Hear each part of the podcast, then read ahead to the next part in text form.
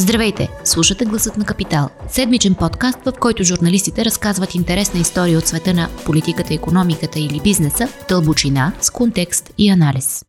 Здравейте, вие сте с гласът на Капитал, аз съм Зорница Стоилова и в този специален епизод говорим за търговия и как коронавирус пандемията се отрази на всички процеси в нея.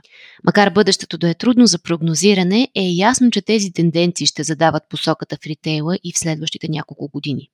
Българският пазар преживява всичко, което се случва на световната сцена. И дигитализацията на продажбите се ускори с невиждан темп, много от средните и малки търговци обаче изпаднаха от пазара поради невъзможност да оцелеят, разчитайки само на физическите си обекти.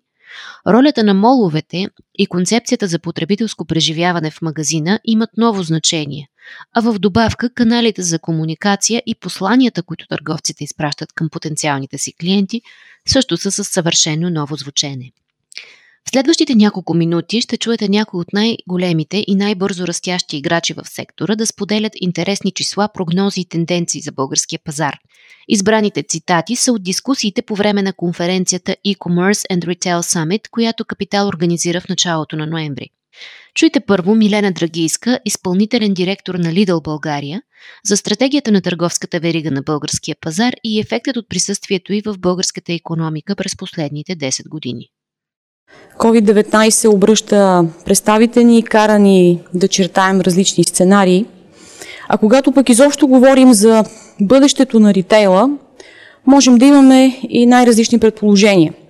Дали ще говорим за намесата на изкуствения интелект, дали ще говорим за новия начин на управление на човешките ресурси, или пък за отговорното ни отношение към наличността, достъпа до тях и употребяването на природни ресурси, или за динамиката, за необходимостта бизнеса да бъде невероятно адаптивен, за да може да се приспособи към подобни ситуации, да не спира да говори за иновации, да ги прилага и така нататък. Ние в Lidl смятаме, че всички тези фактори имат обаче една важна част, една важна призма. Един специфичен фокус, който ни помага да пречупим всички тях през един и същи ъгъл, да ги подредим някакси, не по важност, а в тяхната съвкупност и динамична комбинация и така да се опитаме да бъдем малко по-подготвени за бъдещето и сякаш да сме намерили формулата за успех. Ние в Lidl смятаме, че формулата за успех всъщност не е някаква сложна комбинация от математически уравнения. Тя за нас има фокус в една единствена дума, която може би звучи простичко, но крие зад себе си огромна сила. И това е ефективността. Защото за нас особен фокус е именно от какво се интересува клиентът, как да задоволим неговите потребности по най-добрия възможен начин, прилагайки безпощадния собствен критерий за максимално качество. Един пример, буквално от последните дни, в който като че ли сме успяли да пренапишем някакси формулата, а именно приложението Lidl Plus.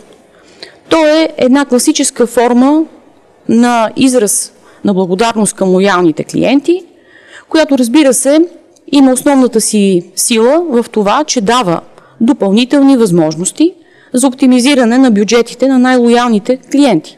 Само за седмица Lidl Plus приложението се в България в най-тегленото приложение и в Google Play и в App Store. То ще има и своето още по-интересно бъдеще. Сега само открехвам една информация за вас, където е истинската му сила, а именно персонализираните предложения за отделни клиентски групи. И това ще стане в съвсем скоро бъдеще. За първи път публично да споменем резултатите от един доклад, който нарекохме оценка за социално-економическото въздействие от присъствието на Лидъл в българската економика с простичкото ефектът Лидъл, който възложихме, разбира се, на професионалисти да го направят, а именно Института за пазарна економика, по повод на нашата 10 годишнина с отворени магазини на българския пазар. 3% от оборота в целия сектор на търговията на дребно успява да реализира Lidl. Говорим за 2019 година като период. Това Lidl постига, като нетите лица в Lidl, за да осъществят тези 3% оборот, се осъществява само с 1,2% от всички наети лица в сектора. Сами се досещате, че тук говорим за разлика от почти 3 пъти в това, което имаме като output, в сравнение с вложения ресурс, в случая човешкият. Общите разходи на Lidl за персонал в бранша възлизат на 8,5%. Тоест, чрез ефикасността, която се е прокраднала очевидно в цялата верига на добавяне на стойност, се случва оптимизация и на процеси, още от момента на строителство, на избора на асортимент. След това, разбира се, във всеки един процес по продажби и логистика и накрая, естествено, и по начина по който бива употребен всеки отработен час, независимо дали говорим за служител в логистичните бази или в магазините, или в централата. И крайният резултат е, че на практика нашите служители биват възнаграждавани по един доста, доста над средното, очакваното, както искате го формулирайте, ниво за това, че те работят очевидно супер ефикасно, супер качествено и, както виждаме, стигаме до един простичък извод. Чрез този начин на опериране, чрез това максимизиране на компонента ефикасност, ние в конкретния пример ви демонстрираме каква обратна инвестиция може да се върне в човешкия капитал в една супер динамична среда, в един супер динамичен сектор и в една свръхдинамична компания, каквато е Lidl България като част от ритейл сектора. През 2010 година отворихме по безпредседентен начин едновременно в един и същи ден 14 магазина в 11 населени места. Днес сме представени в 49 населени места в страната, имаме 105 търговски обекта. Още нещо. Ако тогава сме сторили унази безпредседентна практика с 300 човека в нашия екип, то днес те са вече над 3200. Също така имаме и още един измерител за тази последователна и сърцата работа. Ако 2010 година сме стартирали кооперирането си с 80 български производителя, то забележете, към днешния момент можем да се похвалим с дългосрочно успешно партньорство с над 260 български производители. И всичко това намира, разбира се, своя концентриран вид в основния измерител за търговията като сектор, а именно генерираните приходи, които ние простичко наричаме оборот, който за 2019 година надмина милиардната граница и успя да се спре на 1 милиард 150 милиона лева, което прави за последните 5 години ръст от над 217%. Дори да се бориш за ефикасност на процеси, ако нямаш ясната стратегическа мисъл, къде трябва да си всъщност най-ефикасен? Как да разпределиш ресурсите си? В кой момент трябва да ускориш или да намалиш определено темпо в един или друг сектор? Ако не знаеш на къде отиваш, няма как. И ние сме решили за Lidl да мерим в най-концентриран вид комбинацията от компонентите на тази формула и самата ефективност като такава, чрез една простичка единица, именно генерирания оборот в лева на квадратен метър. Число, което, между прочим, с голямо нетърпение очаквам да видя и за 2020 година, както за Софийския пазар, така разбира се и в национален мащаб. Мисля, че най-красноречив е примерът за взаимодействието на тези различни колелета, като в един перфектно функциониращ механизъм, когато говорим за стратегическия дългосрочен подход в работата на Lidl с българските производители и какви устойчиви успехи могат да бъдат постигнати. Важно е да кажем, че за нас работата с българските производители може да бъде успешно разгръщана в поне два аспекта. Единия, разбира се, е продажбата на техните собствени търговски брандове, а другата посока е разрастването на нашата съвместна работа, преминаването през интересен процес на трансфер на ноу-хау, на иновации в продуктите, в упаковките, така че да стигнем до производството и на собствени марки за Lidl. Знаете прекрасно моделът на Private Labels в съвременния ритейл сектор. 350 милиона лева през 2019 година са вложени от Lidl за български стоки, които да се предлагат в магазините ни в страната. И това съставлява 58% от всички разходи, които сме направили за изминалата година. И ето идва и втората компонента, а именно експортът. Само за 2019 година 40 милиона лева, даже малко над 40 милиона лева, ако трябва да сме точни, наброяват изнесените български продукти в европейската мрежа на Lidl. А това са близо 32 държави. 70% има нарастване на приходите само дори при 25-те от най-големите ни доставчици български производители. И вижте още една интересна цифра. А пък с 25% са се увеличили работните места, които тези производители само за последните 4 години, тук е интересно да а, направим оговорката за по-краткия период на измерване, са осигурили те и то при абсолютно прозрачни и справедливи условия на работа, нещо на което Лидъл много държи.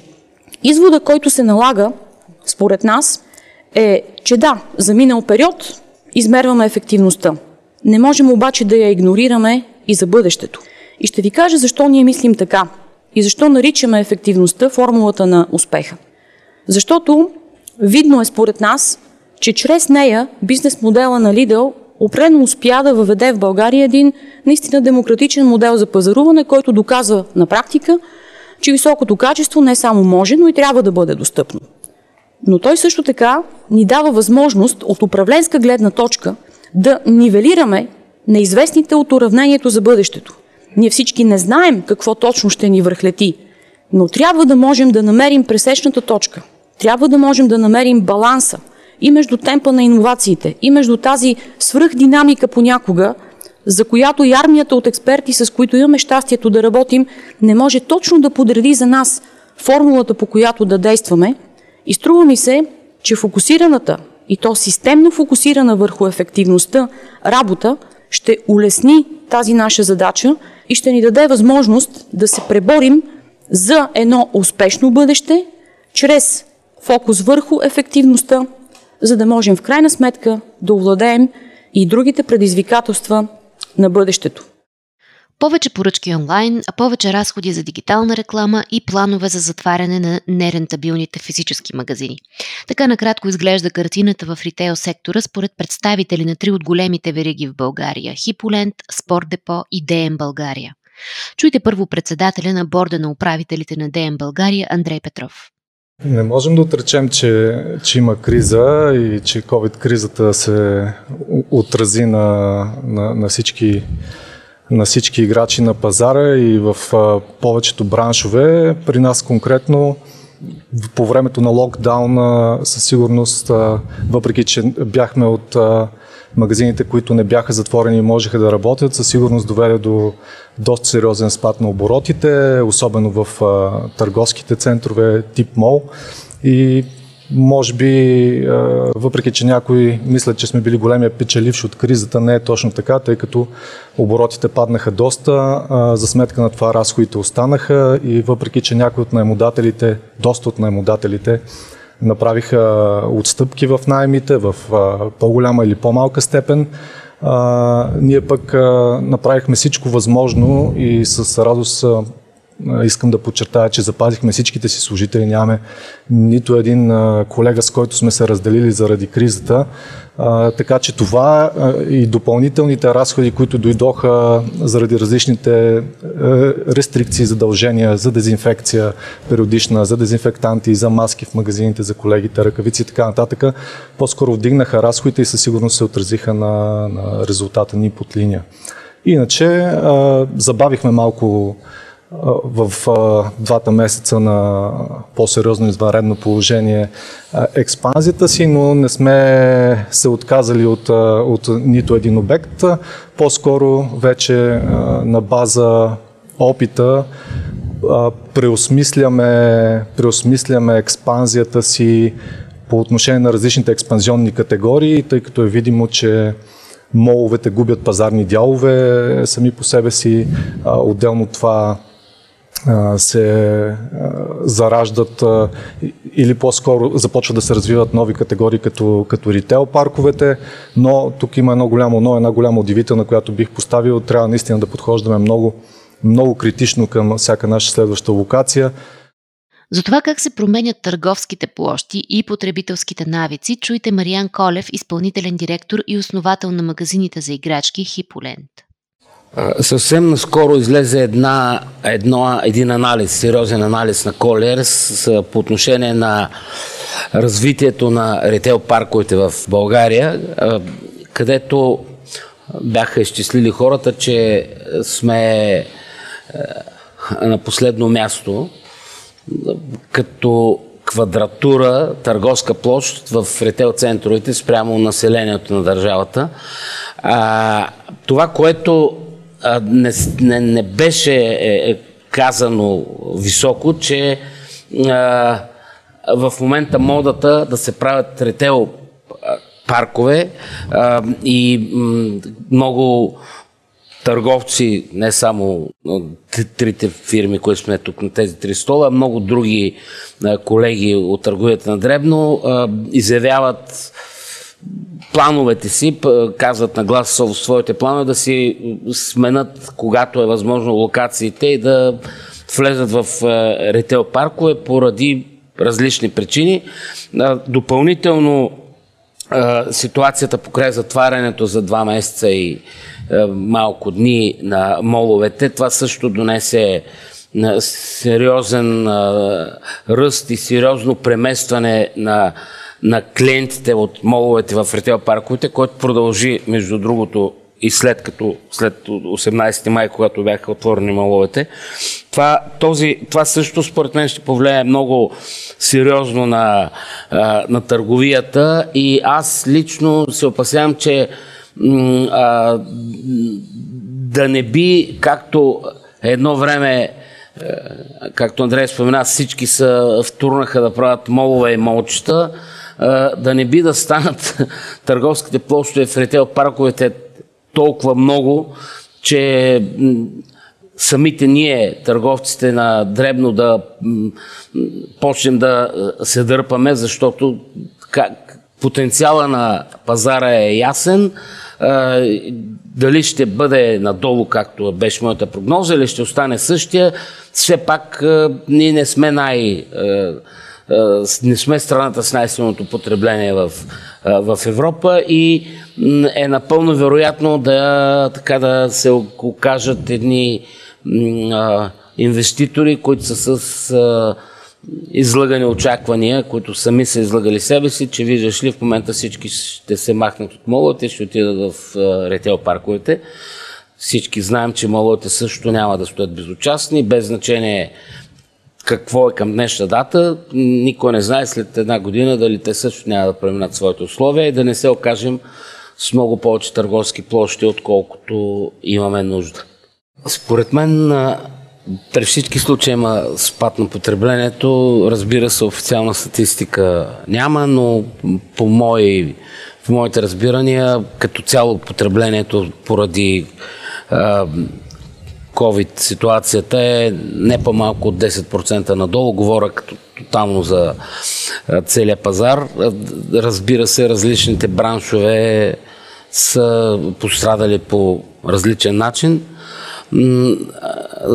За съжаление, моята прогноза за бъдещите времена, когато дай Боже скоро да отмине а, пандемичната обстановка, че няма лесно да се върнем на старите нива и че а, проблема с намаленото потребление е, в България ще продължи доста дълъг период, след като а, никой няма да се сеща за коронавируса, поради простата причина, че хората ще променят потребителските си навици.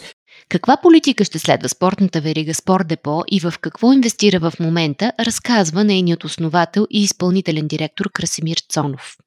Това, което Спорт Депо приема като политика в следващите няколко години е, ще релокираме някои локации от търговски центрове от молове в рител паркове и в собствени обекти. В София сега след Цариградско шосе е, започнахме проектиране на много голям магазин в Люлин, който ще бъде около малко над 2000 квадратни метра. Така че всички молове, които са с лоши условия, в които нямаме добри търговски условия, които нямаме добри търговски перспективи, ние ще затворим магазините. Там вече затворихме два магазина в Бургас. Сега следващата година до юни месец ще затворим още три в София. Така че това ни е практиката. Всичко, което ни е напечалва и което ни е изгодно, го затваряме. Реално погледнато оборота от електронна търговия при нас сравнено с общия оборот е много висок, така че ние в момента инвестираме инвестираме сериозно пари в тая, в тая насока с електронна търговия. Това, което не искаме да правим и не искаме да се превръщаме в магазин за всичко, решаваме само спортния асортимент. Извън него не, не се фокусираме. Растежът е винаги болезнен и колкото по-бързо растеш, толкова по-неподготвен си. Това казва основателят на ЕБАК Иван Александров. Онлайн магазинът за доставка на храна беше една от най-посещаваните платформи за пазаруване по време на пролетния локдаун. Това нараснало търсене в електронна среда доведе до значителна трансформация не само за ЕБАК, които успяха да назначат 150 души за два месеца и увеличиха складовете си площи, но и за повечето онлайн магазини и аптеки, които оперират в страната. Те трябваше да намерят отговори за управление на увеличаващите се продажби буквално за седмица, а надолу по веригата с решения трябваше да се включат не само куриерите, но и всички останали партньори. Чуйте как Емил Вагенштайн от Озон БГ, Иван Александров от ЕБАК и Светлозар Димитров от In-Out Trade управляваха тази промяна, какво донесе тя за бизнесите, които ръководят и какви са очакванията им за новата вълна на пандемията. Тази година а, растем отново с някъде между 50 и 60% година към година. А, сега очевидно там по-тегавите месеци беше малко по-силно, след това стана малко по-слабо, сега започва да е малко по-силно отново. Обичам да ползвам една метафора. Нали. Озон БГ, е един а, бързо движещ се влак, на който ние всички сме се хванали отстрани и се опитваме да не се изпускаме. И това е всъщност най-трудното да се нещо което, нещо, което е работило преди една година, няма да работи сега, заради, заради обема. А, нещо, което сме правили преди две години, вече е устаряло отново заради обема, заради това, че сме станали прекалено големи и така нататък. А, така че това е най-трудното да успееш да нагласиш вътрешно фирмените процеси и мисленето на всички служители във фирмата по това, че практически тя е нова фирма всяка година. Наистина буквално невъзможно да предвидиш проблемите, а, които, които проистичат от обема.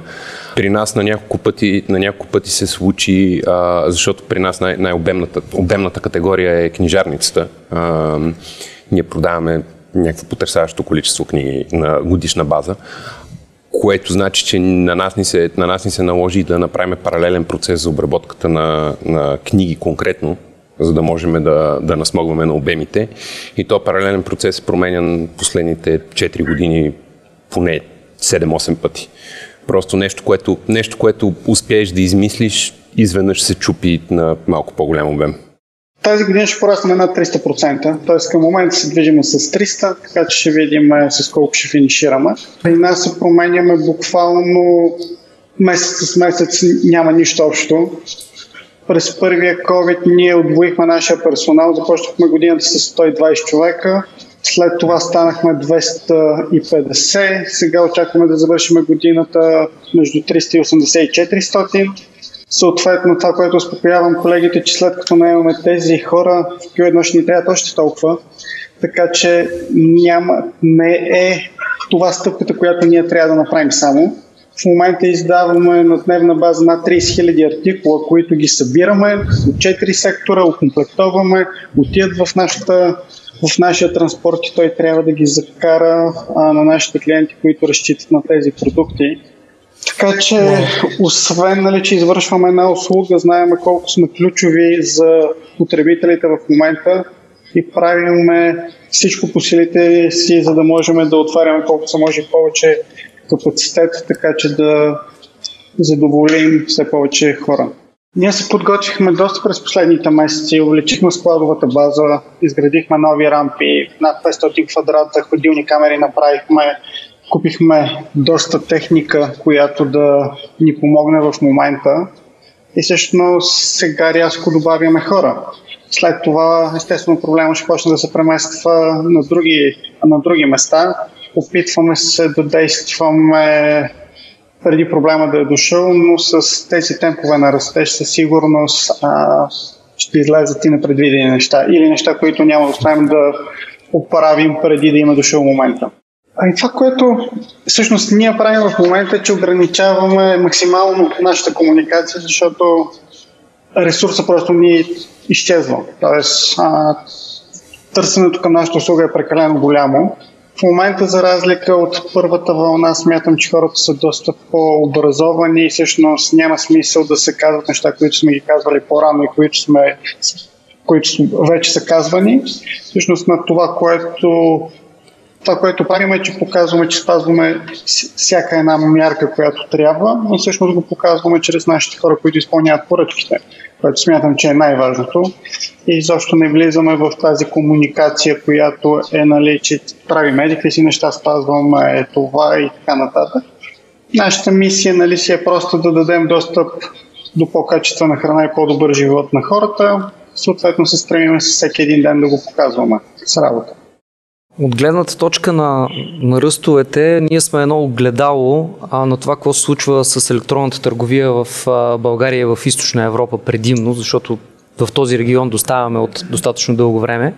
Това, което каза Емо във връзка с озони с техните ръстове, горе-долу се препокрива и с нас. 2015 година EU Shipments генерираше приходи от продажби 120 000 лева, цифрово и слово.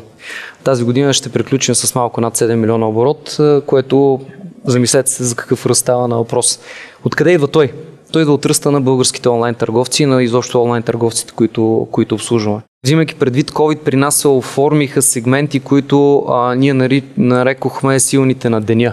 Това са онлайн търговците, които продават а, стоки от типа Home Entertainment, Home Wellness продукти, естествено козметика и хранителни, и хранителни добавки.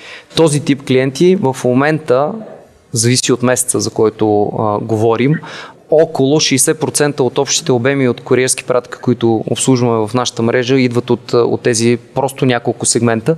Пропуснах вътре да кажа и фитнес уредите за домашна употреба, които продължават да са супер тренд. От гледната точка на това какво тестваме в момента и какви са а, каква е посоката, която искаме да следваме за, не само за до края на тази година, а и за следващата.